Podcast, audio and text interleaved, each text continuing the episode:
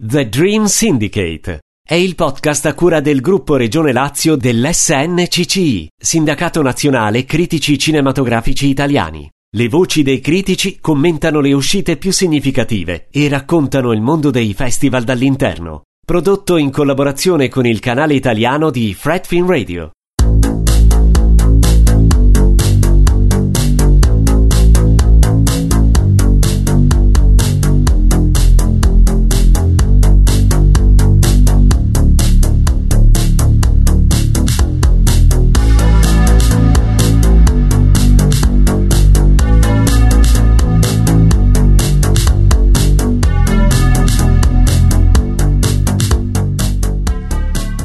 Anche in questo gennaio, come ormai tradizione, si rinnova la collaborazione tra il Trieste Film Festival e il Sindacato Nazionale Critici Cinematografici Italiani, che ancora una volta ha scelto una manifestazione triestina per premiare all'inizio del nuovo anno i migliori titoli usciti nelle sale nella stagione appena trascorsa. Due riconoscimenti al miglior film italiano e al miglior film internazionale tra gli italiani, il più votato nel referendum promosso dal sindacato eh, tra tutti i propri soci è stato Piccolo Corpo di Laura Samani.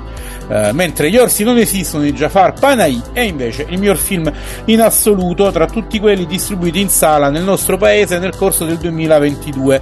In questo caso a votare è stata la commissione incaricata di segnalare i film della critica e proprio dalla mh, uh, lista dei film della critica del 2022 ne abbiamo scelti 8 che insieme al film di Samani e al film di Panahi costituiscono la top 10 del 2022 di The Dream Syndicate, il podcast del Sindacato Nazionale Critici Cinematografici Italiani, gruppo Regione Lazio che state ascoltando in questo momento. Ascolteremo dunque uh, un approfondimento su Gli orsi non esistono, poi uno su Piccolo Corpo e a seguire la nostra oramai uh, storica segreteria telefonica dedicata otto altri titoli, tra quelli che hanno ricevuto il cosiddetto bollino di film della critica nel corso del 2022.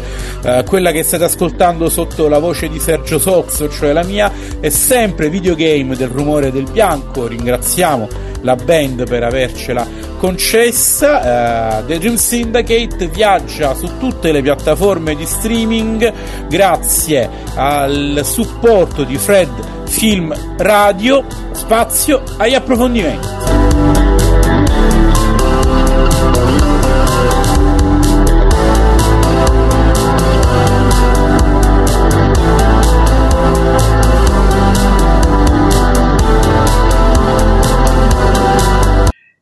Gli orsi non esistono, no bears, parte da questa affermazione, o meglio negazione, Jafar Panahi per il suo ultimo film, vincitore del premio speciale della giuria all'ultima mostra di Venezia.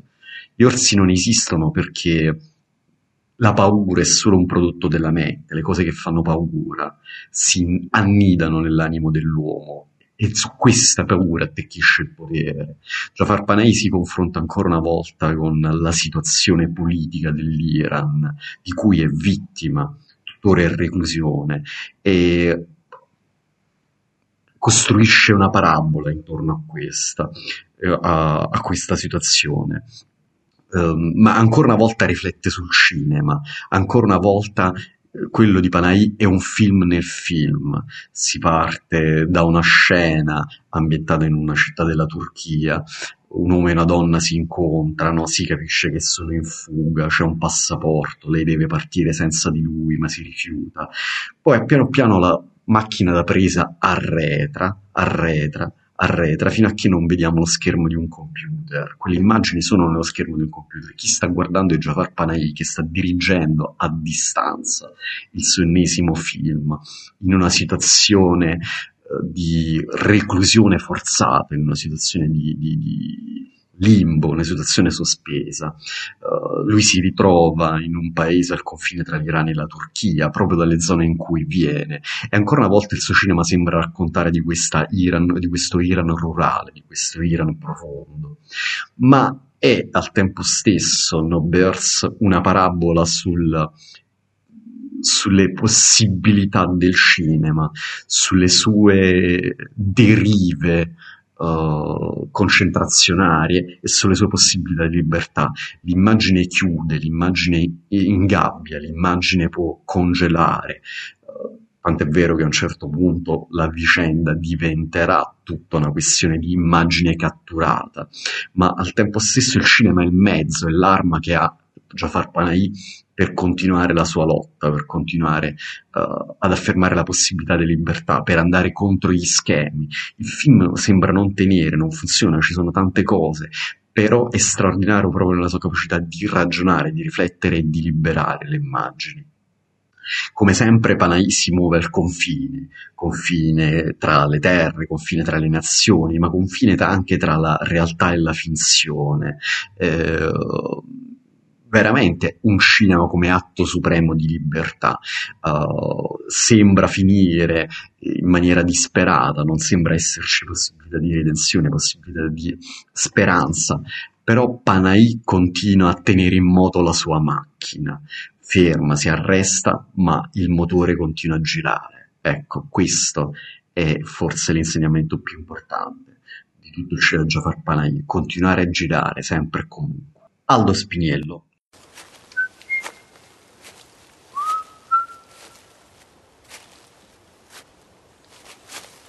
Oh!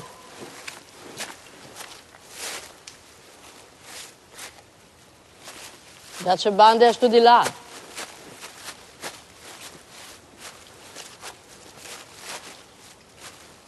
A nord. Tu stai scappando il trono sbagliato.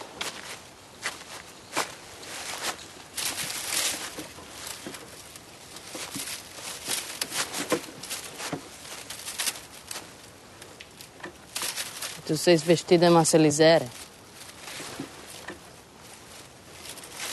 Ti torni a Puerta io sul Troiust. Piccolo corpo di Laura Samani. Riportare alla vita il piccolo corpo defunto di sua figlia neonata solo per il tempo di battezzarlo, perché Agata crede sia la cosa giusta da fare in quell'angolo nascosto del nord-est italiano agli albori del secolo breve. Da qui diparte un viaggio fisico, psicologico e simbolico alla ricerca del miracolo. E il miracolo, al di là dei rituali arcaici e archetipici sottostanti il contesto narrativo, a compierlo è Laura Samani, giovane cineasta triestina che col suo lungometraggio di finzione d'esordio Piccolo corpo esplora un cinema diversamente epico e indubbiamente radicale, già capace di elevarsi a cifra stilistica se non a sguardo autoriale. Presentato alla Semaine de la Critique al Festival di Cannes, plurivincitore di premi internazionali su cui spicca lo European Film Award come miglior scoperta, il film è tematizzato sul corpo, inteso come luogo sacro per eccellenza, ma anche segno iconico e simbolico di convergenza di altre tematiche affrontate, dalla ricerca profonda dell'identità femminile materna al rapporto tra esseri umani e la natura che li ospita, dal conflitto tra tra un approccio razionale, magico, se non superstizioso alla realtà, al contrasto tra arcaicità e modernità suggellato dal passaggio del secolo. Attraverso una drammaturgia che si ispira al classico viaggio dell'eroe, Samani e i suoi cosceneggiatori Elisa Dondi e Marco Borromei hanno immaginato per Piccolo Corpo un cinema essenziale, fatto di purezza visionaria, scarsità di dialoghi e cura dei dettagli. Una cura, quest'ultima, enfatizzata attraverso il rapporto contrastivo con un'ambientazione suggestiva, nutrita da un paesaggio sublime e imponente. In tal senso Piccolo Corpo mette al centro della propria estetica tradotta in etica la potenza poetica dell'immagine, rafforzando linguisticamente la materia cinema per definizione con la sostanza del tempo che perdura e si espande, a significare la lentezza, l'attesa, la fatica di un viaggio più importante della meta stessa.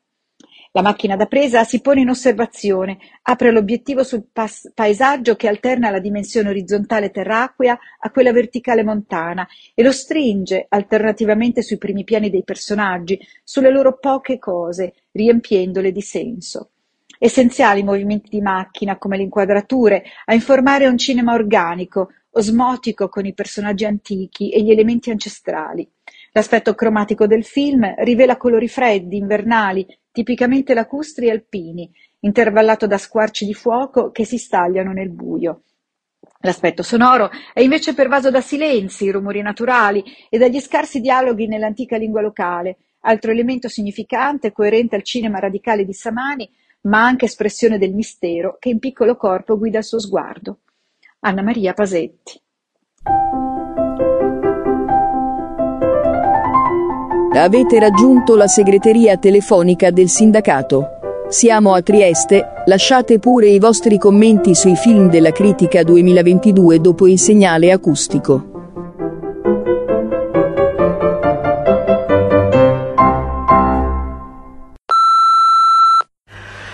Il momento in cui si è innamorato del cinema, Steven Spielberg se lo ricorda perfettamente. Ha a che fare con un treno durante la prima proiezione della sua vita, quella del più grande spettacolo del mondo di Cecil B. DeMille. Se lo ricorda talmente bene che ha pensato di costruirci su un intero film, The Fablemans, che ricapitola in qualche modo tutta eh, la sua adolescenza, la sua infanzia e soprattutto riflette su come il cinema sia un veicolo per eh, conoscere la verità, per capire il mondo, ma anche per costruirlo, ma anche per eh, inventare delle percezioni che normalmente non esisterebbero.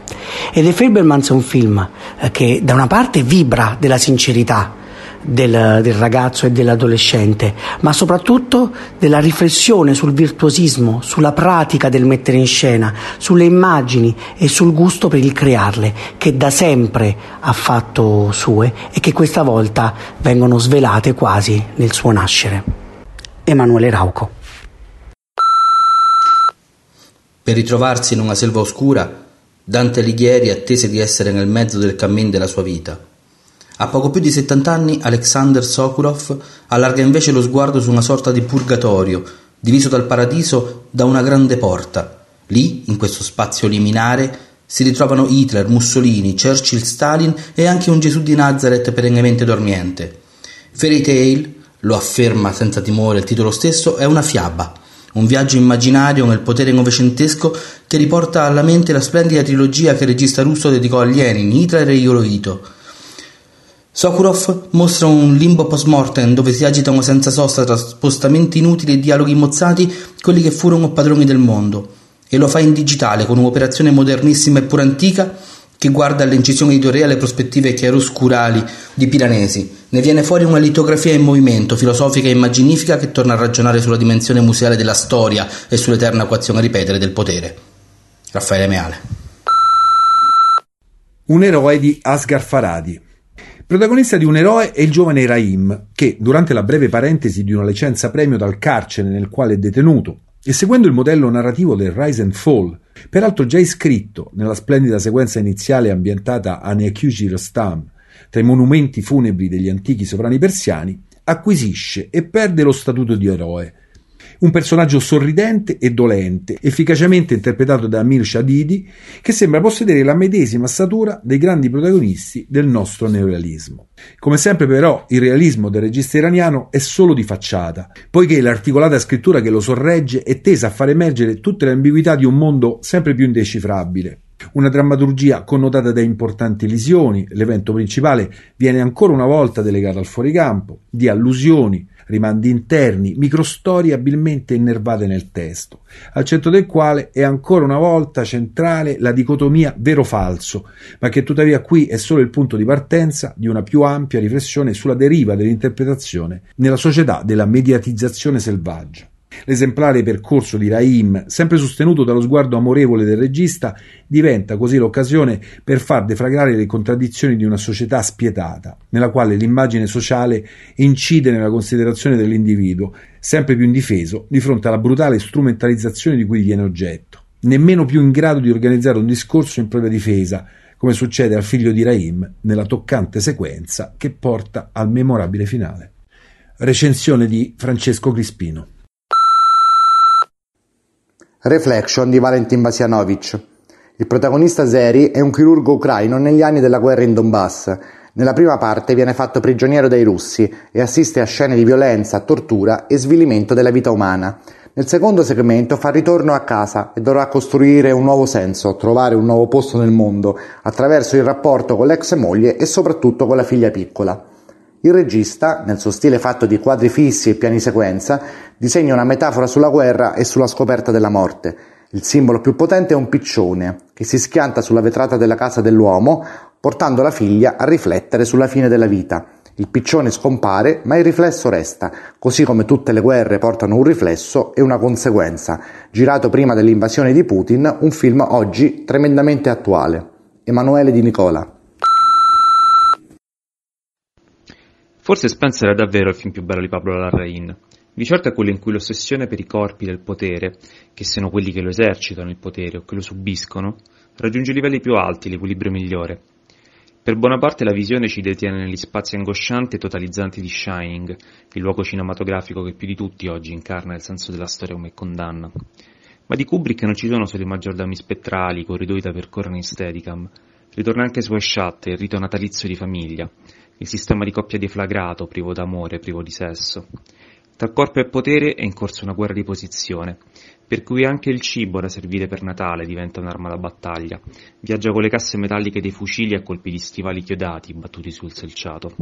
Alla Rain non interessa però essere calligrafico, piuttosto fa sì che il film esploda a defragri spazi e geometrie, convinto che il cinema possa farsi chiave per aprire la cella del passato, redimere la storia agli uomini, ridare la vita. Matteo Berardini Nostalgia di Mario Martone, adattamento del romanzo omonimo dell'autore Ermanno Rea, un lavoro appassionato, ricco di atmosfere vivide e cupe. È la parabola di Felice Lasco, un uomo che torna a Napoli dopo 40 anni di assenza e di una città in bilico tra redenzione e dannazione. Il regista riesce a infondere una personalità genuina anche grazie all'interpretazione brillante e stoica di Favino, una fotografia capace di esprimere con sensibilità la doppia natura della città, attraverso l'uso di luci ed ombre, facendo emergere sia la forza vitale che il desiderio brutale di morte in un quartiere le cui casaschiera diventano una sorta di carcasse fatiscenti. La suggestiva scenografia contribuisce a rendere alcune sequenze dirompenti. La paura del ritorno e la nostalgia di un passato scomodo sono i pilastri di un lavoro potente, intimo e sospeso. Isabella Insoria. Licorice Pizza di Paul Thomas Anderson 2022 segue il filo nascosto 2019 e il filo che li collega è quello di una relazione combattuta. Ma se nell'amore anagraficamente maturo, malato e castrante del precedente il regista trovava il nodo centrale di un dramma emotivamente cupo, Licorice fonda invece questa sua love story su una lunga amicizia fatta di libertà e irrequietezza giovanile. Siamo negli anni Settanta, ai bordi di una Hollywood coloratissima e prossima alla crisi dei carburanti, dove l'incontro del quindicenne impersonato da Cooper Hoffman con la venticinquenne interpretata da Lana Haim ci mette di fronte a una delle coppie più inaspettatamente formidabili degli ultimi anni. I due hanno personaggi affiatati, ma senza mai fiatone, nonostante le loro tantissime corse che caratterizzano poetica e dinamica di questo lavoro e come attori, entrambi dotati di un talento innato, cristallino. Lei potente quanto una giovane Diane Keaton, lui figlio d'arte del compianto Philip Seymour Hoffman, un piccolo vulcano espressivo. Ricostruzione d'epoca gustosa sotto ogni aspetto e scandalosamente escluso dalla vittoria, seppur candidato agli Oscar e ai Golden Globe, Licorice Pizza ci parla di crescita, carriera e del farsi strada nel mondo, proponendo anche Bradley Cooper e Tom Waits in cammei stuzzicanti. Francesco di Brigida Addio di Paolo Taviani è un film sul resto traumatico che resiste a ogni elaborazione del lutto, di persone e di cose, di vita. Già il titolo, Resto della perdita di Vittorio, cui il film è dedicato, fratello complice di una passione inesausta per il cinema che trasfigura la realtà, restituendocene l'invisibile verità, e insieme Resto che non ha mai visto la luce onirica della sala della loro filmografia pirandelliana, e quanti altri resti di vita e di morte in quel rosso road movie esistenziale, viaggio di un'urna funeraria eccellente, della quale tutti sembrano fuggire la materia morta che contiene. Viaggio attraverso un'Italia in cui insiste l'irrisolvibile conflitto fra arcaico e moderno, che può risolversi solo nella rappresentazione di un autore che riesce a declinare la maturità del tema, tragedia ed eroismo della finitezza dell'essere umano, nel linguaggio quasi sperimentale che lo accomuna ad autori giovani, come Pietro Marcello o Yuri Ancarani, repertorio d'archivio, citazioni illustri, rivisitate per rifondare la finzione degradata del nostro immaginario cinetelevisivo, sequenza chiave quel resto di ceneri pirandelliane espulse da ogni celebrazione, disperse nel mare, via dell'acqua da cui veniamo e a cui torniamo tutti, e dal bianco e nero della cronaca della storia trascorriamo nel colore della rappresentazione artistica e dal resto perturbante della perdita nasce una nuova storia, il chiodo, ultima fatica di Pirandello e breve gioiello speculare del senso del film. Patrizia Pistagnesi.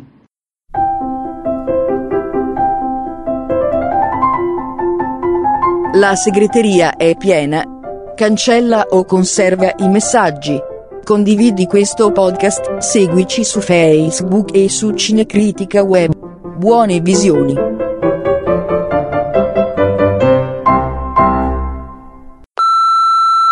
The Dream Syndicate è il podcast a cura del gruppo Regione Lazio dell'SNCCI, Sindacato Nazionale Critici Cinematografici Italiani. Le voci dei critici commentano le uscite più significative e raccontano il mondo dei festival dall'interno. Prodotto in collaborazione con il canale italiano di Fredfin Radio.